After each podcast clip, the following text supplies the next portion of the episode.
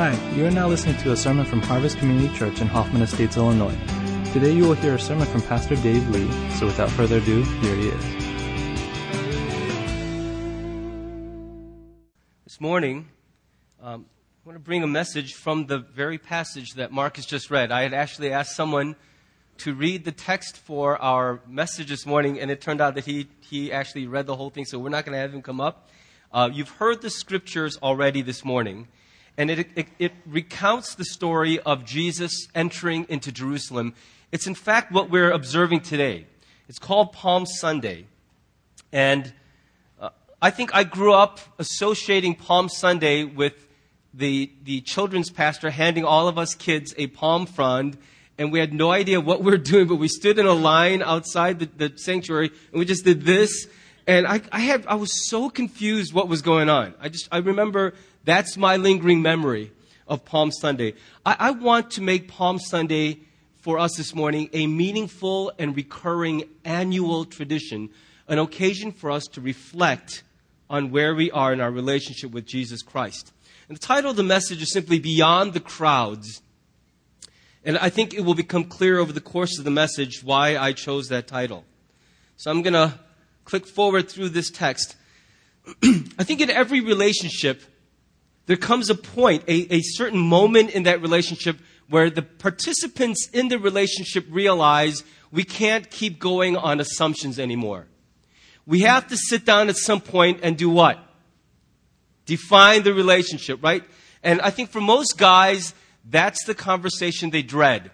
They enjoy when it's just cruising along, everything's fun, it's easy to make assumptions, and all of a sudden, usually I don't know why, it's the, it's the female. In my relationship, was weird. It was me. I was the one who initiated a DTR, but uh, I'm just that kind of feminine guy. Um, but in most relationships, it's the woman who wants, because it's, it's costly for a person to keep engaging in a relationship where lots of assumptions are being made but no one's really sure exactly what this is. And so you have a conversation, a DTR, where what's in here comes out of here, right? Isn't that the whole point of DTRs? I think I know what you're thinking, but I need you to say it. I need to hear it. So what is involved in a DTR? It's, who am I to you?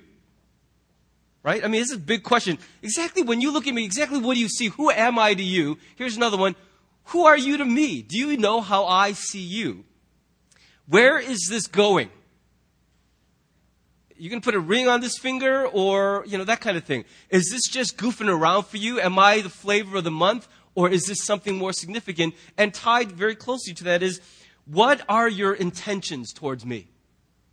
I mean, what are your plans for the future of this relationship? And so I think in every relationship, there comes a point where a DTR is critical for the ongoing, thriving survival of that relationship. I think that we all need a periodic DTR with Jesus Christ. In fact, if you're a new Christian, that may be even less important than if you're an old, long-time Christian.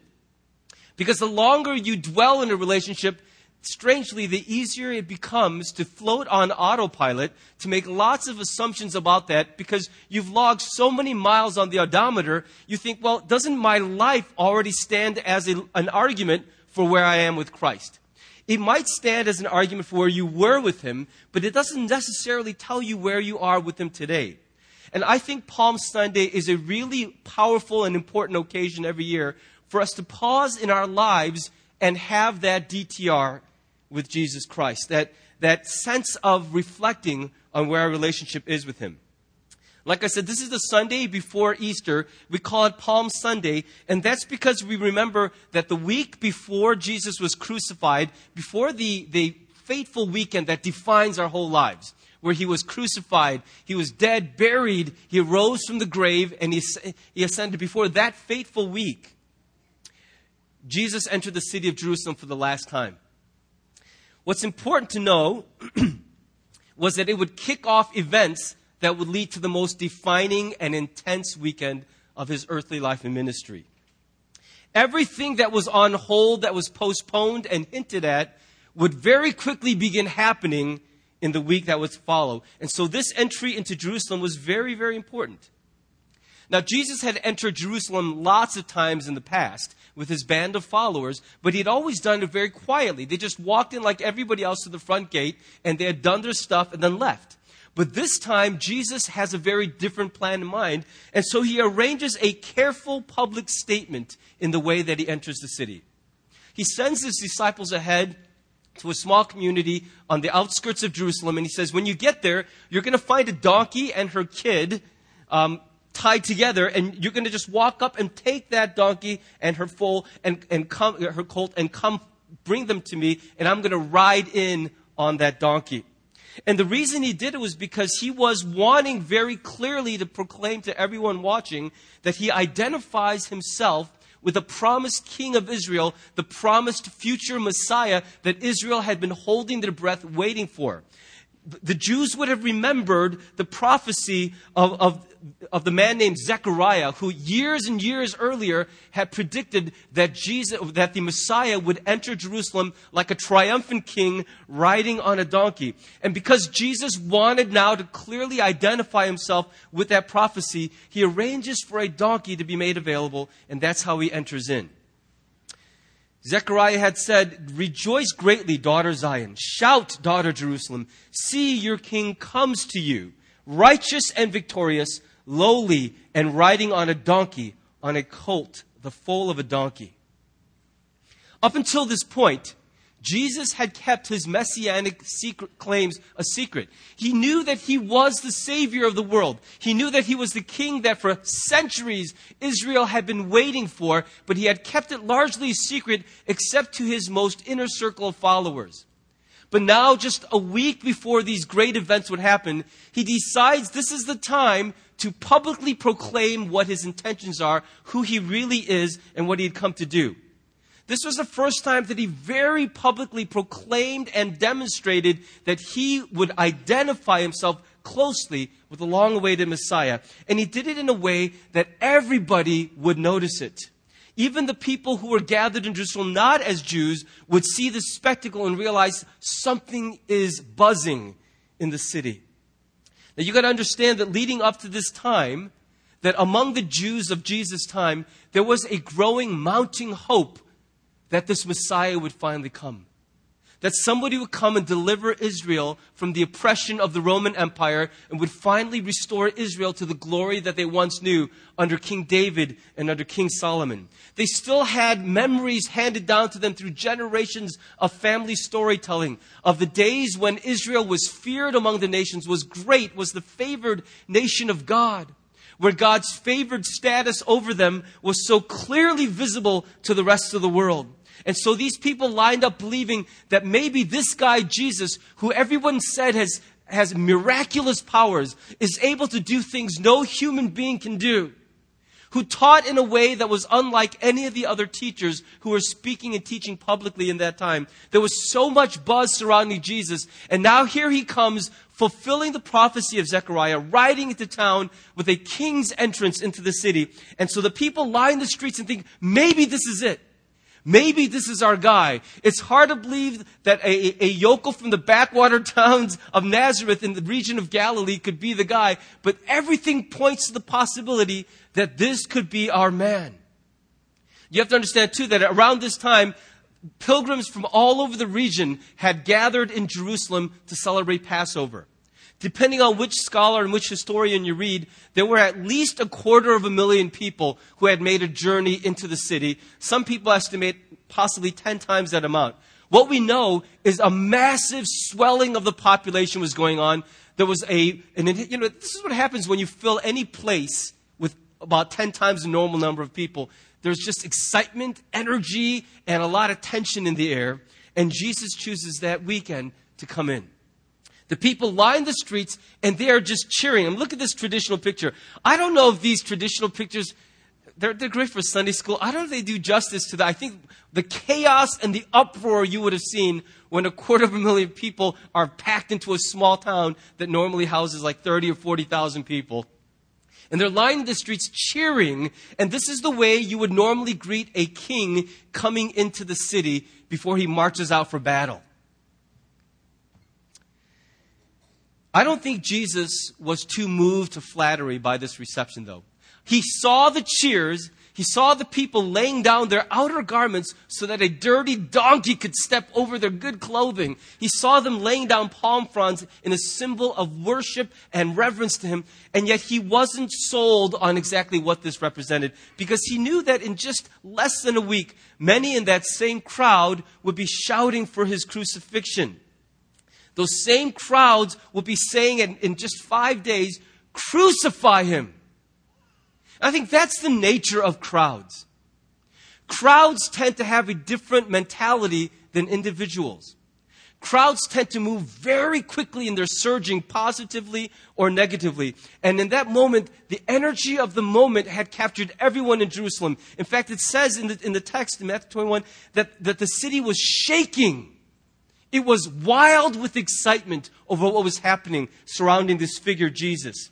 And yet, in just a short while, those same people would become his arch enemies and cry out against Jesus for his execution. I think Jesus, over the course of his life, had a very complicated relationship with crowds.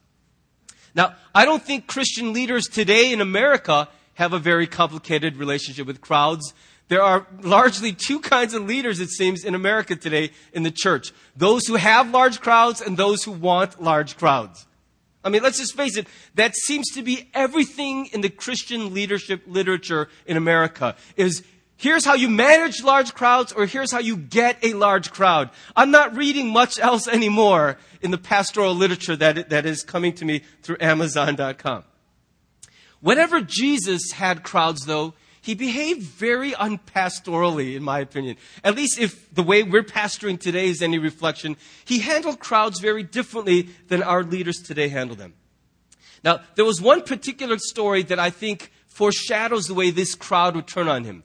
Jesus, whenever he had crowds, had a very difficult, tense relationship with them. Uh, do you remember back in John chapter 6 when Jesus had a large crowd who was flocking to him because he was casting out demons and he was healing the sick? Now, I want you to think about how exciting that would be if you lived in an age without modern medicine where just a bout of diarrhea could kill you. And somebody comes into town and you hear this buzz that this guy, when he just walks past you and you touch the edge of his clothes, you're healed of years long afflictions. Can you imagine the hope that filled people's hearts? And so thousands flocked to him, hoping that somehow this thing they were living with every day, they would finally get some relief and this Jesus would heal them. Some of us in this room are dealing with afflictions in this weak earthly shell of a body, and it, it, defines so much of our lives. It defines how we look at ourselves, how others look at us, how we plan our days, how easily we move about. Whether we smile or frown most of the time. There are some living with chronic pain with various kinds of disabilities, can you imagine how exciting it would be if you heard that somebody who can heal you is coming to town? And so there were all these people gathered, and Jesus saw them, and he ministered until he was exhausted to them. He saw that they were getting hungry, and these people were so desperate for healing, they hadn't even thought to stop at home and pack a picnic.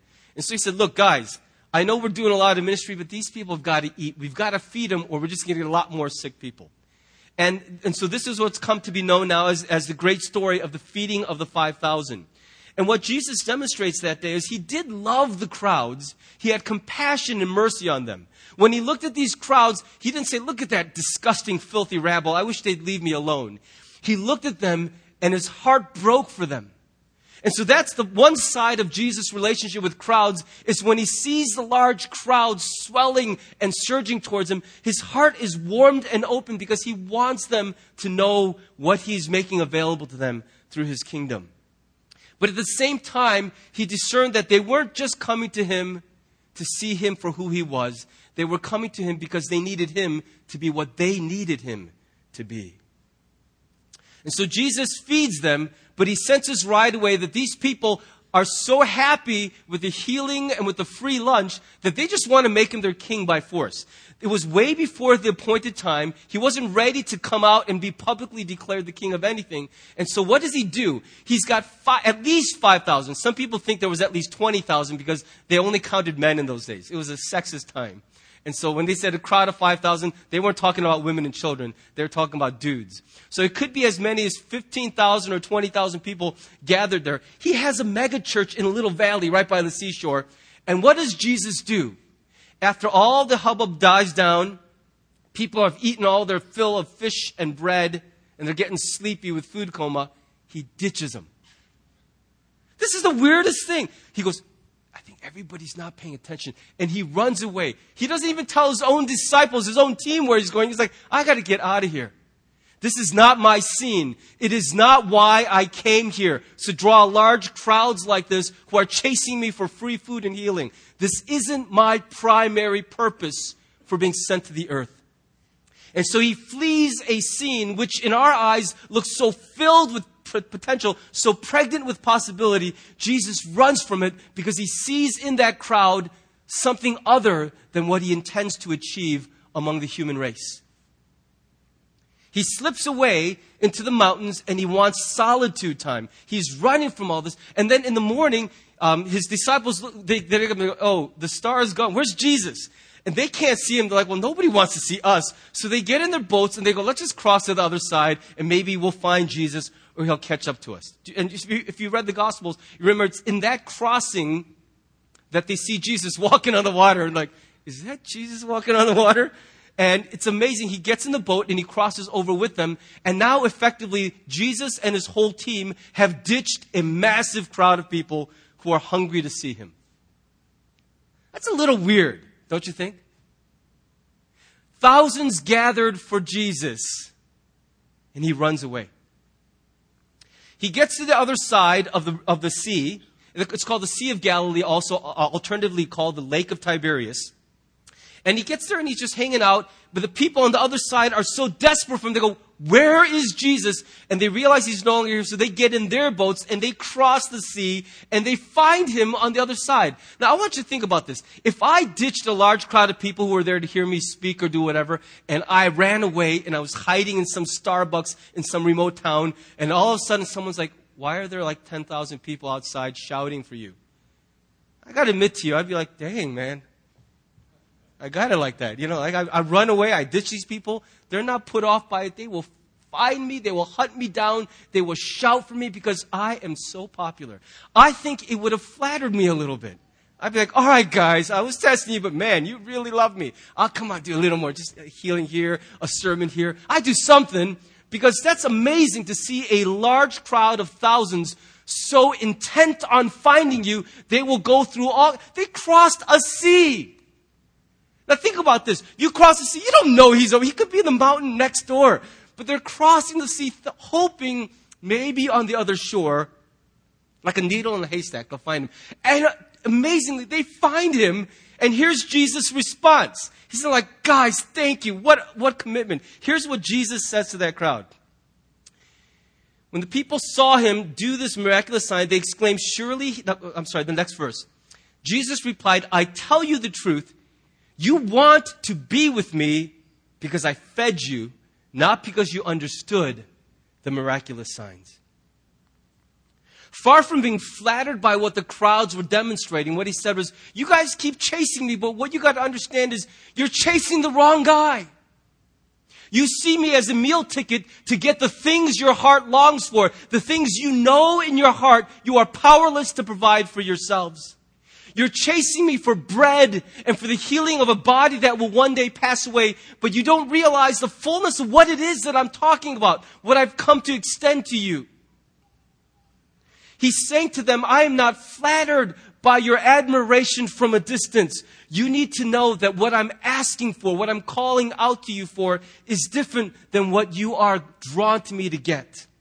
And I think in part, this is, this is what is a, little bit challenging for me about the resurgence of social action and compassion work in the Christian church. I am 100% for the church being the hands and feet of Jesus Christ. I am 100% for us being no longer so enclosed and callous and ignoring of the plight of the world around us. But I think it's critically important while we serve the needs of the world, we remember that Jesus did not come to bind up physical wounds and feed physical bellies only. He did come to do that. He clearly demonstrated that was part of his agenda. But if that's where your desire for Jesus or where your belief that his, this is his provision ends, you've missed the boat on who Jesus is.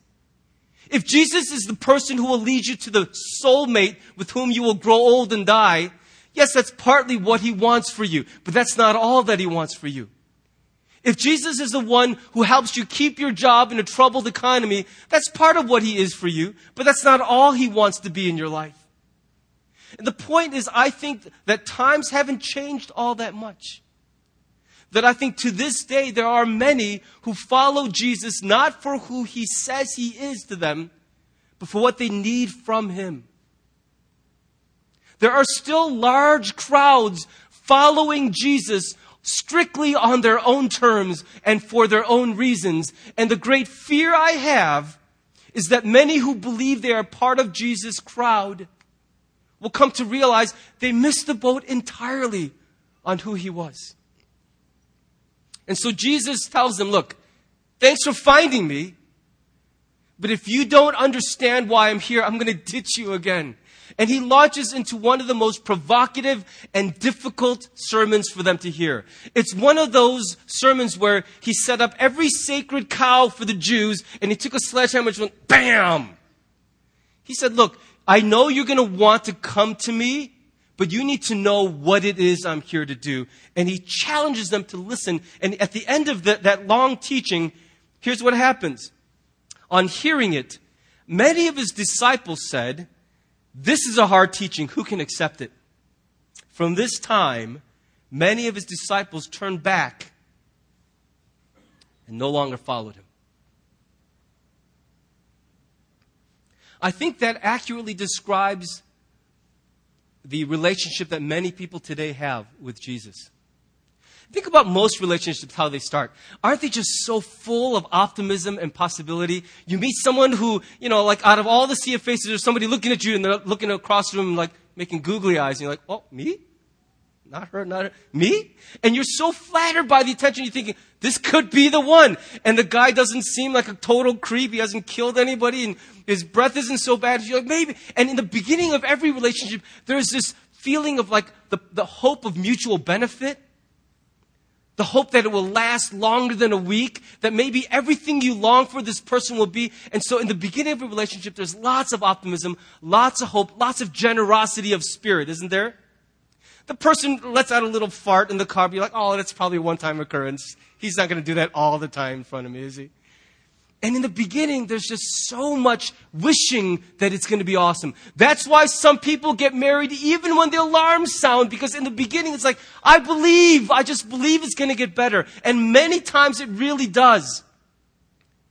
But if you haven't really counted the cost of relationship, if you haven't really taken a sober look at what the other person is asking from you, is going to cost you, you know exactly how that relationship is going to go. You're going, you're going to be it's going to be great, great, great. And then first challenge, ah, brick wall, and then right down. That's the way so many relationships go. And I think that exactly parallels the relationship people in the church have with Jesus so much of the time. I love this Jesus. I'm going to follow him. I'm going to throw out all my secular CDs. I'm going to take down those posters. I'm going to trade in my car and get a real junker. And I'm going to give all my money to this guy going to the Congo for missions. And I'm going to read my Bible every day. And we start that way. But after a while, we start to realize Jesus doesn't just want us to be religious. He doesn't just want us to clean up our bad habits. He wants to define our whole lives. He wants us to actually belong to Him. And after a while, you realize that's freaking me out. I was looking for a boyfriend. This guy's going to get married. And you feel that familiar claustrophobia of like, I don't know if I want this. He wants to control everything. And I just wanted to kind of come to him and, and hang with him, chill with him, high five him once in a while. I scratch his back, he scratches mine. That's what I entered this whole thing for. But now he's talking this oppressive language of lordship servanthood, sacrifice, calling, commissioning. It's too much. I need my space. Now, I know some of us in this room, we're wired in such a way that even just hearing words like that makes you feel a little bit like you got to loosen your collar. Commitment, long term engagement, submission. All those things make us feel completely closed in. I'll bet you when you discern that that's what Jesus wants in your life, you're going to start looking for the exit door. Pastor Kyle Idleman wrote a book that I've been reading lately. It's, uh, it's, it's an okay book, but it's a very, very okay, more than okay idea. He draws a distinction between fans and followers. Let me tell you the, quickly the story of how he came. He, he's a teaching pastor at the fourth largest church in America. Okay? He was sitting in an empty auditorium thinking about what he's going to preach for that upcoming Easter service one year. And he's looking around at this massive stadium. It's, it's a stadium, okay? And he realized that weekend, 40,000 people were going to pass through that building to listen to him talk. And he thought, what exactly am I going to say to all these people? And then he had this epiphany. Why don't I look at the Pew Bible, I mean the pulpit Bible that's, you know, they have these in the South. He, he pastors in the South. They have these massive Bibles, usually King James, that are decorative and, and full of color illustrations. They sit right on the pulpit. No one ever actually uses it, but it's just there for a decoration. And he looked at it and said, I wonder what Jesus talked about whenever he had a large crowd. Jesus at times was a megachurch pastor. So he's like, what, what did he preach on when he had thousands in the audience? And as he started looking over it, he got freaked out a little bit. Because what he realized is every time Jesus had large crowds, he tried to shrink them. He talked about, he was long on commitment, short on benefit. He did talk about what you'd get from him, but he talked a lot more about what he would get from you, from what he was asking of us, what he would be in our lives, the authority and guidance he would give us if we were to submit to him. That's not to say that's all it was about. But what he realized is Jesus never, ever pulled a punch when he had a large crowd gathered. In fact, he actually put brass knuckles on under the gloves. He wanted to hit the crowds harder than anyone else because he sensed that there was a danger inherently built into large crowds of low level optimism coupled with a complete ignorance of what's really happening here. It's possible Jesus realized to be very enthusiastic about him and have no clue who he is. And that's what Kyle Idleman says in this book. He describes a fan as an enthusiastic admirer. Guys like this, you know it's freezing during this game? And, and this rocket scientist has no shirt on. The only thing he's wearing is orange paint.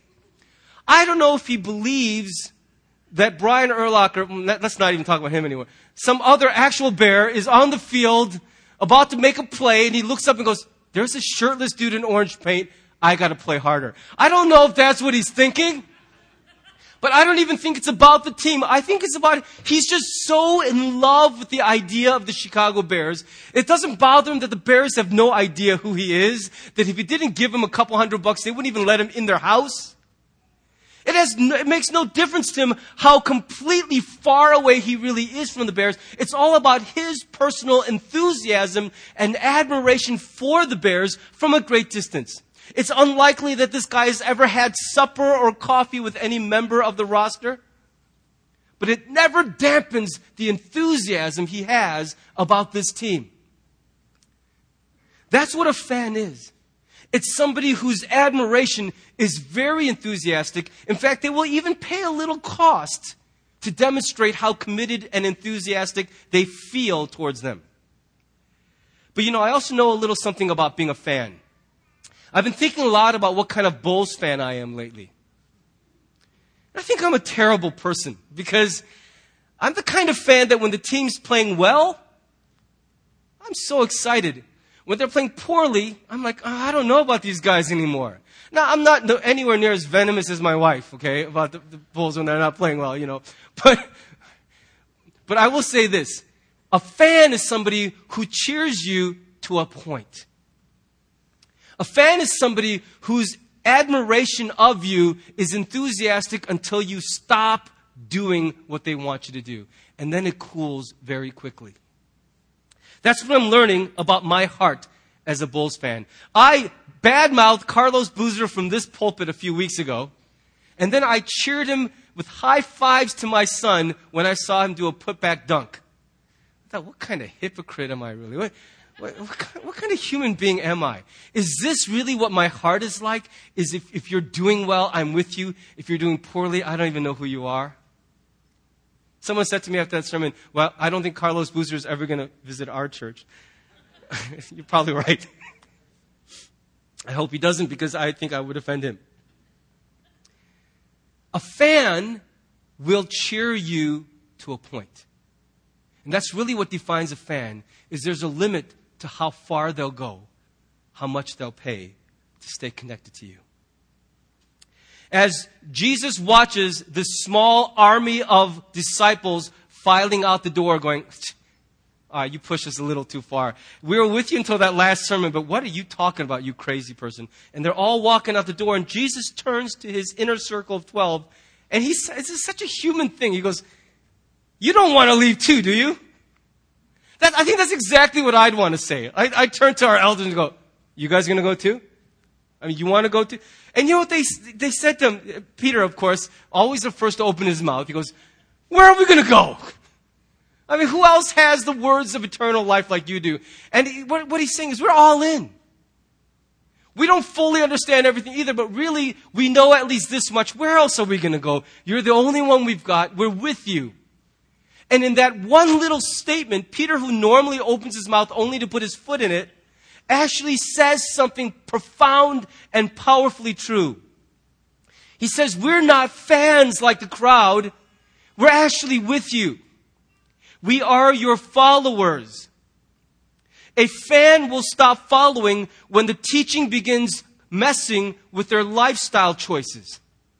When what the, the teacher is saying runs afoul of how we want to arrange our lives, our love life, our living arrangements, our sleeping arrangements, our consumption habits. As soon as the teaching runs counter to how we want to live, a fan's heart will start shaking and going, I don't know about this anymore.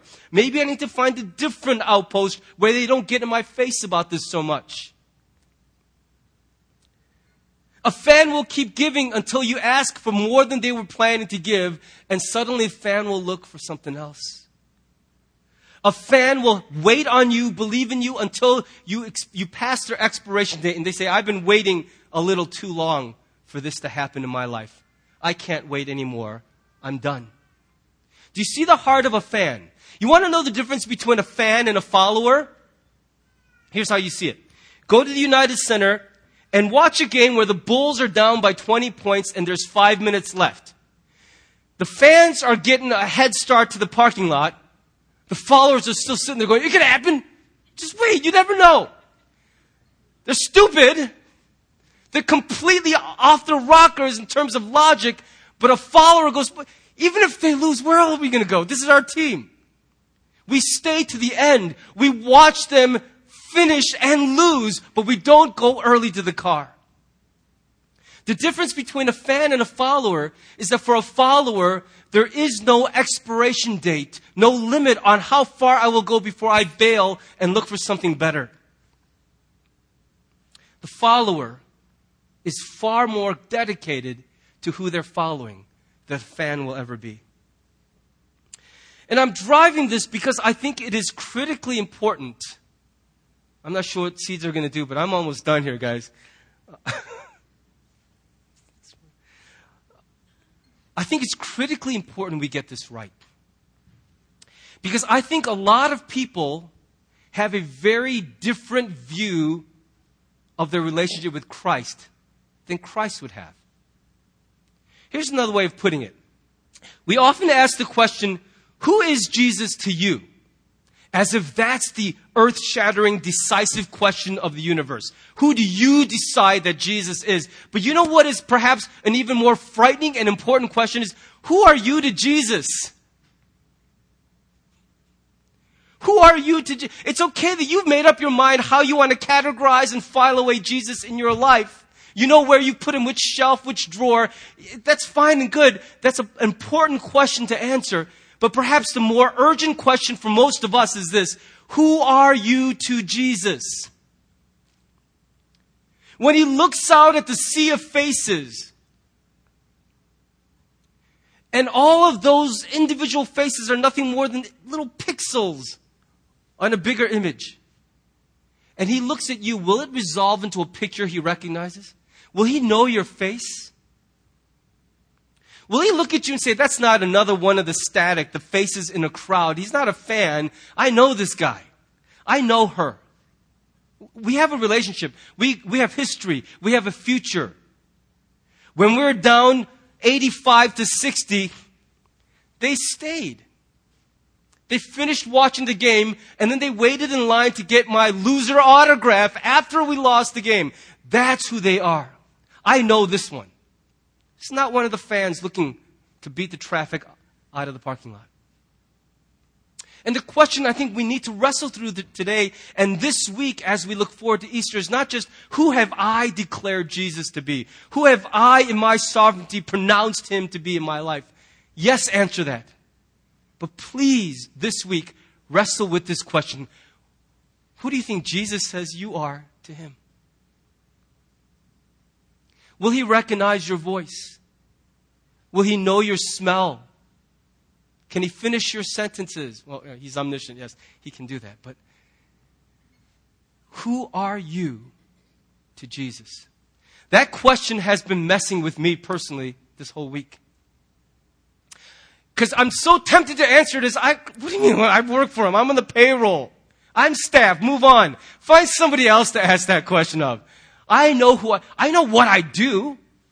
I know what my job description tells me, but every day I think it's okay for me to sit and say, really, where am I with Jesus?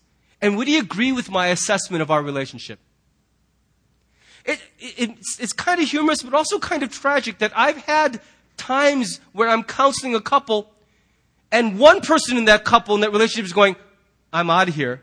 And the other one's going, everything's going so awesome, I might propose. I'm like, what do I do with this? I gotta figure out some way to pre- prevent this car crash from happening. One person is convinced it's gonna lead to matrimony. The other's desperate for an exit. I'm like, something very bad's gonna happen. But the other part of it I see is it's possible to be right in the middle of a relationship and be totally clueless as to what's going on in it. And that's because a relationship is not defined only by one side, but by both sides. You may be very comfortable with where you've put Jesus in your life. But is he comfortable with where he is in yours? Is he happy with the relationship you have? I'll just borrow Kyle Idleman's words and ask you are you a fan or are you a follower? If you're in a community group this year during the community group retreat, you're going to have a chance to watch a really great video series and explore that question as a group in much deeper level. I think it's a question worth wrestling through in each of our lives. And I think the answer to that question has tremendous importance. And I'll, I'll leave you with a verse I've shared with you so many times, but I hope that this verse I've almost thought maybe if I ever got, we, I had some guests over for lunch yesterday. We're asking each other, if you had a tattoo, what would it be? I almost think this verse might be the verse just as a reminder to me of how important it is to be sober minded about our relationship with Jesus. In Matthew 7, verses 22 to 23, he says, Many will say to me on that day, Lord, Lord, did we not prophesy in your name, and in your name drive out demons, and in your name perform many miracles? Then I will tell them plainly, I never knew you. Away from me. Now, I'm not insecure that that's going to be said of me all the time.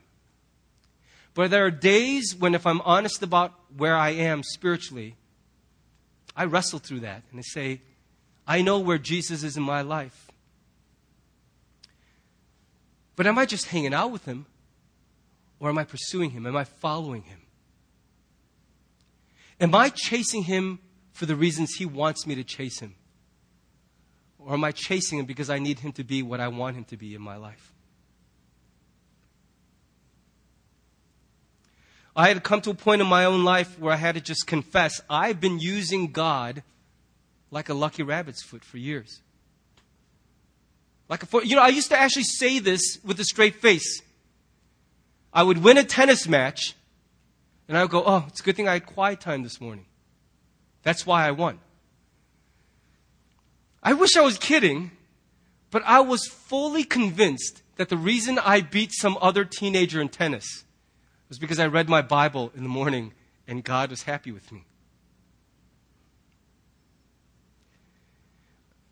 Please don't be deluded about the truth of your relationship with Jesus Christ. It's the most important relationship in your life. And if you don't know the truth about it, the cost will be immeasurable. And the regret will be severe. And probably the greatest clarity to come to us at a time when it's too late to do anything differently. And so I'm inviting you now to pause and really reflect on that question. What exactly is this relationship that I have with Jesus Christ? I know who he is to me, but I also need to know who am I to him? Am I a fan, a face in the crowd, or am I really one of his? Do I know what he's inviting me into? Have I received it by the terms he's described? Am I with him? I want to encourage you not to explore that question alone. I want to encourage you to find someone you love and, and you trust and explore that question through a conversation. I think it will be one of the most important conversations you have. And if you are in a relationship, dating or married, I want to encourage you to have that conversation with the person who is your significant other. And if it turns out that some changes need to be made in the relationship, to commit to those changes together. I think it will be one of the most important talks you'll have this year. Why don't we just pause and uh, let's bow our heads together? I think it's horrible that people in Jerusalem could have cheered Jesus one day, and five days later, shouted with great zeal for him to be put to death. I think that's awful. I'm tempted to wonder out loud what kind of people do that, but I think I know the answer.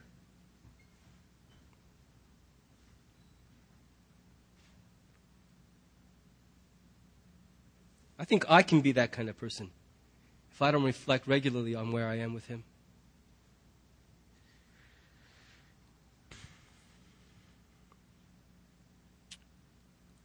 The invitation of Jesus to each of us today is not to like him or be positive about him or be enthusiastic towards him. The invitation of Jesus is to follow him. It's to follow him.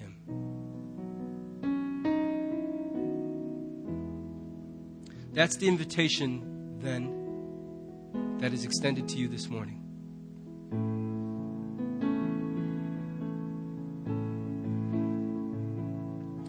Why don't we just take a moment and pray and respond to that invitation in our own way? I believe that some of us, you know who you are. I may not, but you, you know who you are. You're going through something in your life right now that is bigger than the faith that you have. It's as if forces far greater than you are messing with your life, disrupting everything, pushing you to the edge. And the question, probably most often on your lips during this trial, is why? Sometimes God, in His mercy, allows us to pass through great trial to shed light on the true nature of our faith and our relationship with Him To tell us that the faith we run on most days is not enough. That we live with Him on fueled by assumptions rather than by a daily renewed choice. So if you're going through that right now, I want to ask you if you would just pray a simple prayer of faith. God, would you use my present trial to grow and refine my faith. I want my relationship with you to grow to where we can bear this together. It's a simple prayer of faith. It's not what you feel right now, but it's what God wants to invite you into, I believe. So why don't we just take a moment, if that's where you are, and just pray for that. Lord Jesus, we uh, are so grateful for the yearly recurring thing we call Passion Week. This last week of your earthly life and ministry, where we reflect and anticipate. And God, many of us have given up something for Lent, and our minds are wrapped up around what we've given up. But I pray that God, you would fill our hearts now with what we gain in you. God, this year, let this Passion Week be that moment in our lives when you spark our faith and our relationship with you in a whole new way. That for those who have coasted on the periphery of a relationship with you, would experience something powerful and new in their hearts. They would hear your heart's calling to them. They would feel that pull deep down and no longer be able to resist, and they would open up their lives to you surrender to you. I know you will catch us when we let go. And I pray, God, that this year, during Passion Week, many in our church family would experience revival that endures, and that our hearts for you would be on fire in a fresh way. We pray this in Jesus' name. Amen.